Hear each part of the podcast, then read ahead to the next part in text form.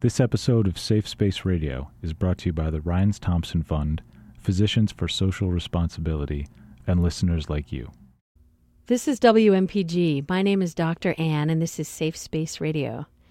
Today is the last show in our series on parenting kids on the autism spectrum. And as we've done with our last few series, we're closing with a collection of stories. Today, we're bringing you six stories from parents around the Northeast about what it's been like for them to raise a child on the spectrum. As you may know, the Center for Disease Control just reported that the incidence of autism has gone up dramatically. One in 68 kids in this country is diagnosed with a form of autism, up from one in 150 just 12 years ago. The reasons for this increase are not yet understood and are a source of major controversy, but this much is clear.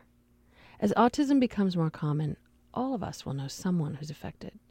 And we can expect to interact with people with autism even more as these kids grow up. Autism is something that will ultimately impact all of us. It can be incredibly challenging to cope with some of the behaviors that come along with autism. But on top of that, it can be even more difficult to deal with other people's judgment about those behaviors. The first two stories give you a sense of what challenging behavior can look like and the dramatically different ways that people respond to it. My name is Frank, and I am from Harvard, Mass. And I would like to tell a story today about my son who is on the spectrum last year was my 50th birthday, so I wanted to do something special. And what I really wanted to do was have a normal family vacation because we had not had anything remotely like that since um, my son was born. We didn't know what in the world was going on with him. And last year he would have been five. And so instead of a big old party with a bunch of my friends, I just wanted a family vacation, just like everybody else has.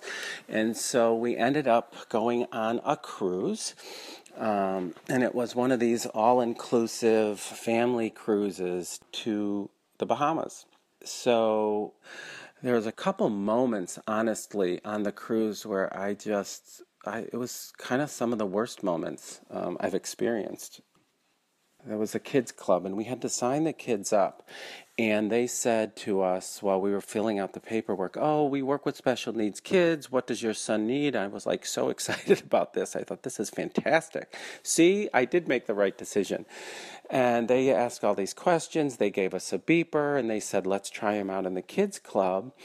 And this was probably the second or third day of the cruise, and he lasted almost 40 minutes. And we got a call and a beeper saying, Would you please come here? Your son's destroying our playroom. It's like, oh my goodness, what? And he just, you know, we got there and he's ripping down things from the walls. He's throwing things at kids. He was so dysregulated. Um, and, you know, my heart went out for him in connection with my being totally mortified like what in the world is going on he can't even last 40 minutes in a kids club with a bunch of other kids but as soon as he saw me he kind of ran up to me and hugged me and said i'm never going back there again i'm never going back there again and i certainly didn't know what in the world was going on but of course, you know, I hugged him back, um, gave the people back their beeper, and that was it. He had to be with us constantly the whole time. the second piece of that was um, we were in the elevator, and this is a big, brand new ship, you know, and it's 12 stories. We were, we, I think our room was on the 10th floor. We got into the elevator one day, and the whole elevator was encased in glass. And we're climb on this elevator with a bunch of people, and my son just starts banging the mirrors, you know, just totally out of control. Um, and you know it's like oh my god four five six as i watched those numbers go up getting us to 10 i was like please get me out of here as soon as possible. And this woman looks at me um, and it was just so awful. She said you know he comes from your genes. And i just stopped and looked at her. Like what do you mean? Like she was totally blaming me for his behavior in a way that felt just horrible. And I wanted to say something to her, you know. Um, honestly, my son's adopted, and I wanted to say, no, he's not, he's adopted. But of course, I didn't say that. Um, but it was just mortifying for me. It was just like, you have no idea what's going on here. But it was kind of that, okay, we don't belong in the world. See, we're not like everybody else, and people are judging us for this. And that was kind of, you know, get us through the rest of this cruise and get me off the ship, and I will never be on another vacation with everybody else um, as long as I live, is kind of what it felt like. It was really, it was humbling and humiliating those moments really stick out for me and really let me know that we are not like normal families, and that is very clear.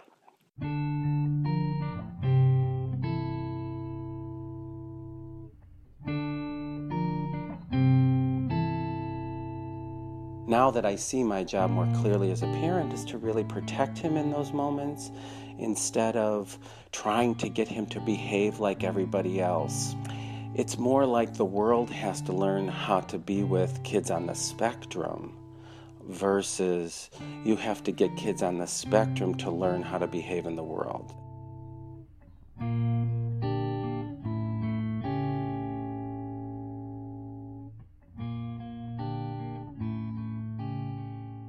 This is Allison, and I'm from Newton, Massachusetts. This is a story about my son Gabriel my son is six years old and he's just finishing up kindergarten, and this story takes place a couple of months ago. Throughout the course of Gabe's childhood, he's often had behavior patterns that come up, and I don't always understand where the behavior is coming from. Uh, Gabriel is verbal, he's very verbal, but uh, he doesn't always have the correct language to express how he's feeling or how what he wants or what he needs. And sometimes he acts things out through behavior and we have to try and figure out what he's trying to tell us.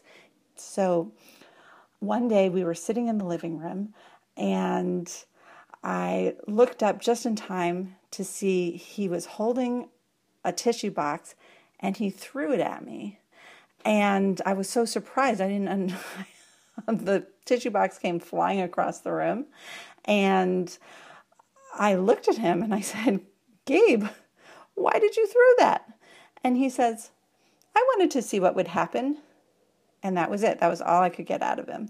And the next day, again, we're in the living room. He had a cup of milk, had a lid on it, and he took the milk and just whipped it across the room at me the cup hit me, the lid came off, the milk was everywhere, and I'm standing there covered with milk. And I said to him, Gabe, why did you throw that milk at me? And he says, I don't know. I just wanted to see what would happen. And I could not get one more word out of him about why he threw the milk. So while this was happening, I I was confused, I was angry, I was worried what if he threw something worse and he actually hurt someone? At the same time, I started getting notes home from school. He was throwing things at school. He threw a crayon, he threw an eraser, and one day I got a message home from school that he was holding a yardstick and he was poised to throw it, and the teacher intercepted him. So I panicked. I emailed his whole team his classroom teacher, the inclusion facilitator, his classroom aide, and I said, I, I really need to talk about this. They said, We'll set up a meeting as soon as possible. And a couple of days later, we were all sitting in a room together. And I said, Thank you so much for meeting with us. This behavior is so challenging, it's so worrisome to us. And they were so calm they just saw a challenging behavior and they knew that they had the skills to figure it out. And their calm made me calm. And so we brainstormed and they said, the only thing he's telling us is, I just wanted to see what would happen. Well, maybe he's just curious. Maybe he's curious about what happens when he throws things. Maybe he thinks that instead of flying across the room, that the cup of milk will float up to the ceiling. And then they started coming up with solutions. What if we set up a science center where he can drop things or roll things and see what would happen that way? And that's exactly what they did. They set up a science center, they brought in marbles. And the thing that happened next was really nothing short of miraculous, in my opinion. The throwing stopped. He experimented with the things for about another week and then after that, it was like his curiosity was satisfied. Before I met with the teachers, all I was thinking about was how awful this was and and what are we going to do about it. But then I started thinking he's asking really good questions. He's asking science questions. And I started to see this challenging behavior as an expression of this wonderful curiosity that I really hope that I can harness in some way and I can nurture in some way.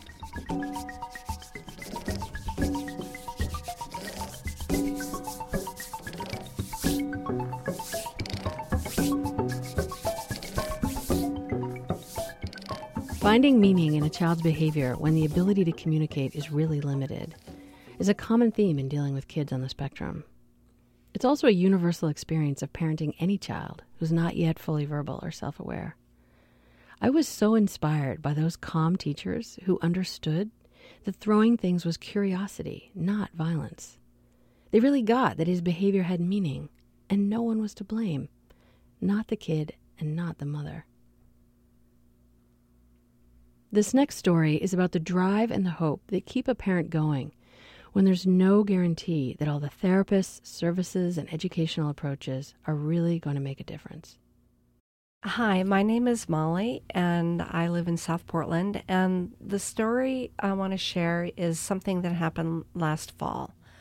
Um, I teach college. Um, I have a couple night classes. And last fall, I'm halfway through a lecture, and my cell phone tells me I have a text, which I don't usually ever take in the middle of class. But on the fluke, I looked at it, and um, when I read it, I just started to weep. I was stunned. And I'm standing in front of the class with a cell phone in my hand, and my students, it was a very full class, are all sitting there looking at me and surprised and very curious, and some are distressed. And I thought, from a human being to a human being perspective, it's a wonderful thing to let someone see parts of your life. So I sat down and I told them my story. I have two sons, they're 17 and 18. And when my 18 year old turned two, he was diagnosed with autism spectrum. When my 17 year old turned two, he was diagnosed with autism spectrum as well. And when we got the diagnosis, I began to focus purely on um, what did I do wrong? What could I perhaps do differently? Um, what did my children need from me? We went to see a pediatric neurologist um, in New Hampshire, and she was fabulous. And she said, get him into therapy. Do whatever you have to do, fight whatever battle you have to fight, but get him into therapy. And so we did. We drove home, and I got on the phone, and I started the first of many, many phone calls advocating for him. And her goal at that time was mainstream kindergarten, get him into a public school kindergarten. And I remember moments of wondering is he ever going to be able to function in society? What if he never learns how to talk? And at two years old, it's so young and so many things hadn't been developed, I didn't know what would happen. So we started therapy, and we were in therapy every morning and every afternoon um, for a total of four years between the two children. Um, we single handedly kept McDonald's in business because we lived in the car. We lived in the car. Um, and I remember having to wake him up once to go to speech therapy, and it was just such a demoralizing moment because he's two and he's exhausted, and I don't like waking him up to go back to work. It too is a little young But we got him into a kindergarten. He had a one on one aide, so we had an adult um, dedicated to him only. As he grew, we had periods that were really touch and go. We had to pull him out of public school more than once um, because he was just not functioning. And I remember one time specifically, he had moved from kindergarten to first grade. And uh, I don't know what happened. I don't know if it was just a bad mix, but I remember going in the room and he's lying on the floor with his thumb in his mouth, just completely disengaged, sucking his thumb. He's now seven years old and he just can't function but he also had splinter skills. He was brilliant at math. We had him tested through Johns Hopkins University, and he was literally off the chart with his com- mathematical computations. So, at a very tender age of about five or six, I decided on a full scholarship to MIT because I was really going to find a way to maximize whatever strength I could find to maximize. Well, I realized that I'd quite forgotten about the scholarship part because life grew up around me like a thicket, and I was more worried about making a car payment or um, hitting the market on a Friday afternoon, or have we had enough heart to heart conversations to keep their emotional well being alive and thriving. And um, when I was standing teaching class, it was just a regular class halfway through the semester. But the text that came in said that he had been accepted to a very good private four year college. And that was the marrying for me of what we started out with and what we arrived at. Education is hugely important to me. And receiving that text had said it was worth the time and it was worth the effort and it was worth the one more go around to try to explain a concept they weren't getting. So it was sort of a pat on the back from the universe, so to speak, that we'd really stuck it out and we'd done very well. And what a huge relief, you know, that he's sort of ready to look at the world now as an adult.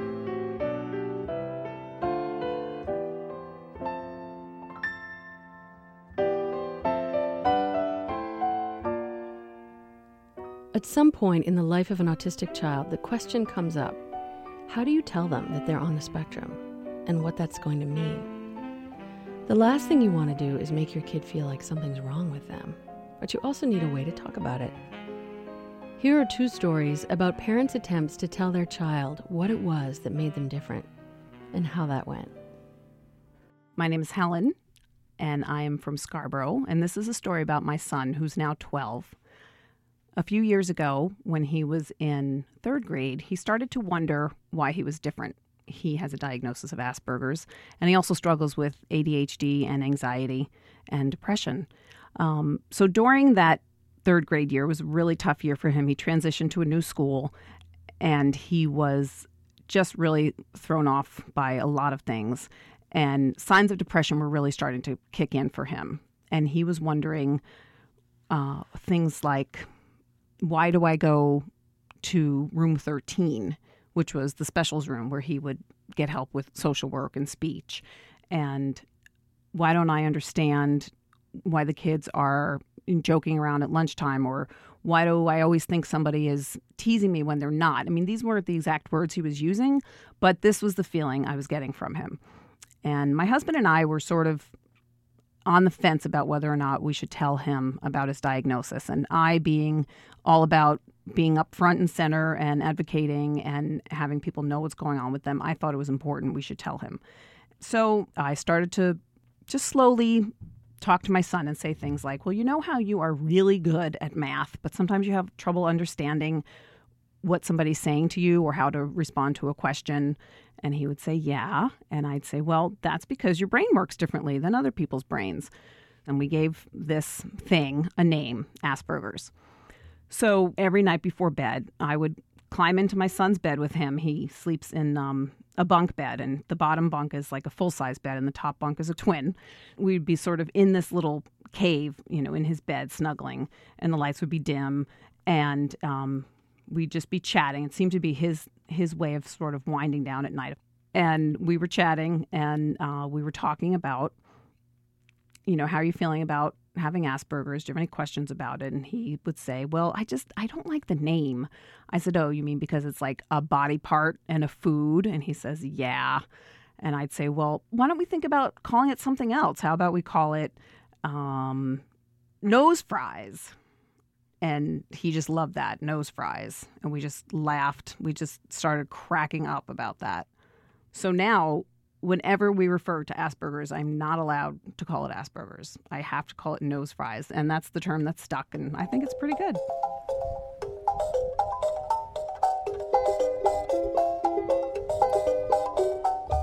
This is Patty from Massachusetts, and I want to tell you a little bit about Katie. Uh, when Katie was growing up, she was a little bit developmentally slower than most kids, and and there were a lot of challenges.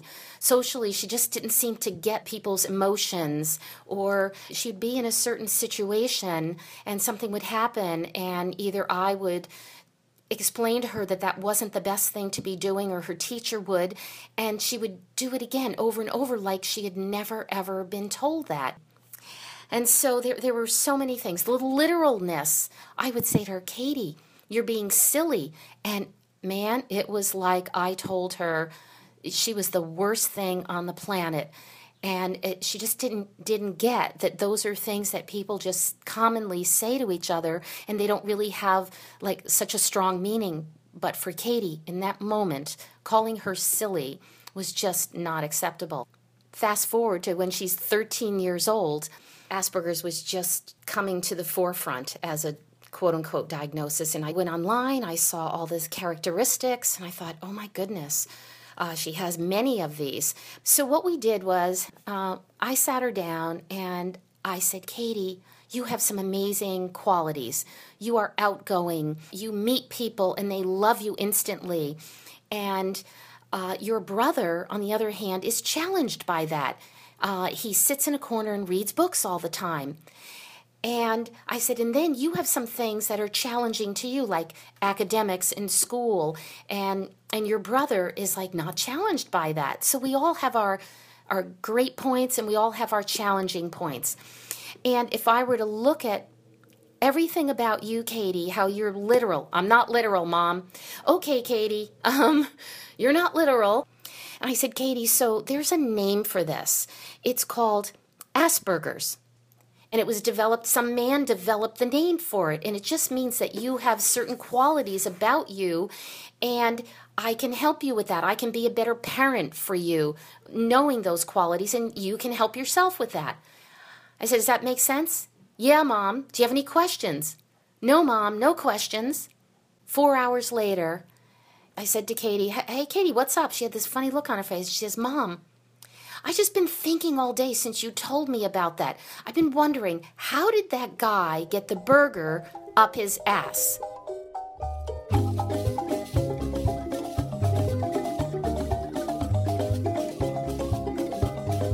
Parenting a child on the spectrum is full of surprises. This last story is about the impact one child can make on a whole system. My name is Jennifer, and I am from Kennebunkport. And I have a 10 year old son with autism. Uh, I like to say he's verbalish, where he can actually speak, but he um, can't hold down conversations. He is in fourth grade and he goes to uh, the little neighborhood school in Kennebunkport. And he's um, been in a program there uh, for the last five years for uh, students with special needs called the DLC or Developmental Learning Center. The DLC is a program where students with special needs, like autism, Down syndrome, or other disabilities, they have a classroom, but they're also in a typical classroom as well throughout the day. Each one of them usually has an ed tech that, that follows them around.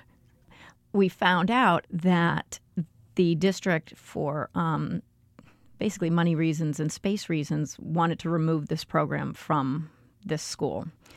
This didn't sit well with my friend and I, who have special needs kids at this school. And so we started this little grassroots, you know, hey, let's save this program here at our school. but it all came to a head when um, there was a, a big school board meeting um, to, to discuss the budget, and so therefore we'd be talking about placements and things for next year.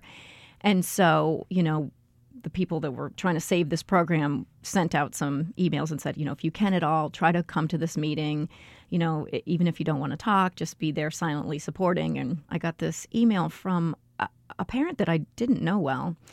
And she said, I've been talking about it with my girls who've both either attended school there or still currently attend there. And they would like to speak at the meeting on Monday. And um, I was like, oh, okay. You know, I was thinking adults, but sure. And so the meeting comes. I walk in the room Monday night, and of course, my husband and I were speaking. A friend of mine was speaking. We, you know, we had some fairly prepared speeches. And there's this mother with her two girls, and they both have these little statements in their hands that they're crumpling up waiting and there's like 10 school board members at this big giant table and you know it's i was scared to death so i can't even imagine how they must have felt but um, so my husband gets up and speaks first and you know some other folks get up and, and speak and then it's and then it's them and the mother walks up with her two daughters, and the older one speaks first. And she's lovely and talks about how she used to go in and read to the kids in this classroom, and how she, her quote was that she learned more from these kids than in any of her classes. And I loved that. But then it was the other little girl's turn, and she's a she's a fourth grader, and she had her little winter coat on, and she just looked so tiny up there next to this big giant microphone and all these people, and she starts talking about specifically my son um, and how much he means to her and how if she's having a bad day she knows she can always look over at him and he'll give her a good smile. And then she proceeds to completely break down at the microphone and uh, there was really no one that was not breaking down at that point in the audience uh, including me. And um, it was truly such a moment. Um, because I had been so afraid back in the days right before my son went to public school. I didn't know how the public school would accept him. And I've, I've known it all along. They embraced us from day one. So, but uh, the, this moment was incredibly touching because it wasn't it wasn't much many more days after this particular school board meeting that the um, district said that they would keep the program at our school, at least for now. And it struck me that sometimes the smallest voices are the loudest. And I think in the journey through autism, that's it's been the the norm. You know, people are generally very, very lovely and good, and, and want the best for all people. And um, I think growing up, you know, I was sort of always taught to protect myself and um, to be sort of wary of strangers. And um, I think what my son has showed me is that the world is a really good place and people are really kind and really good. And they do see the best in him, and he brings out the best in people.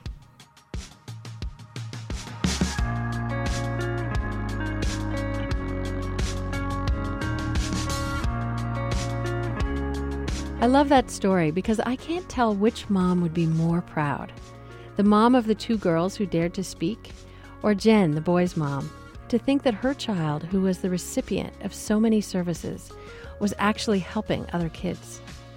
It seems like the perfect way to end our season on Safe Space Radio. This year, we've been exploring new ways to tell silenced stories. And at the end of each series on dementia, incarceration, LGBTQ teens, and now parenting kids on the autism spectrum, we've asked listeners to record their stories.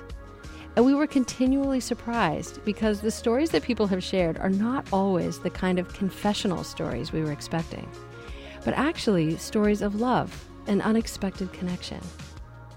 As a psychiatrist, I often assume that untold stories are about suffering or shame, when in fact, sometimes we are also just bursting to share what touches us deeply and gives joy. My thanks to all the parents who shared their stories on today's show and all of our guests for this series.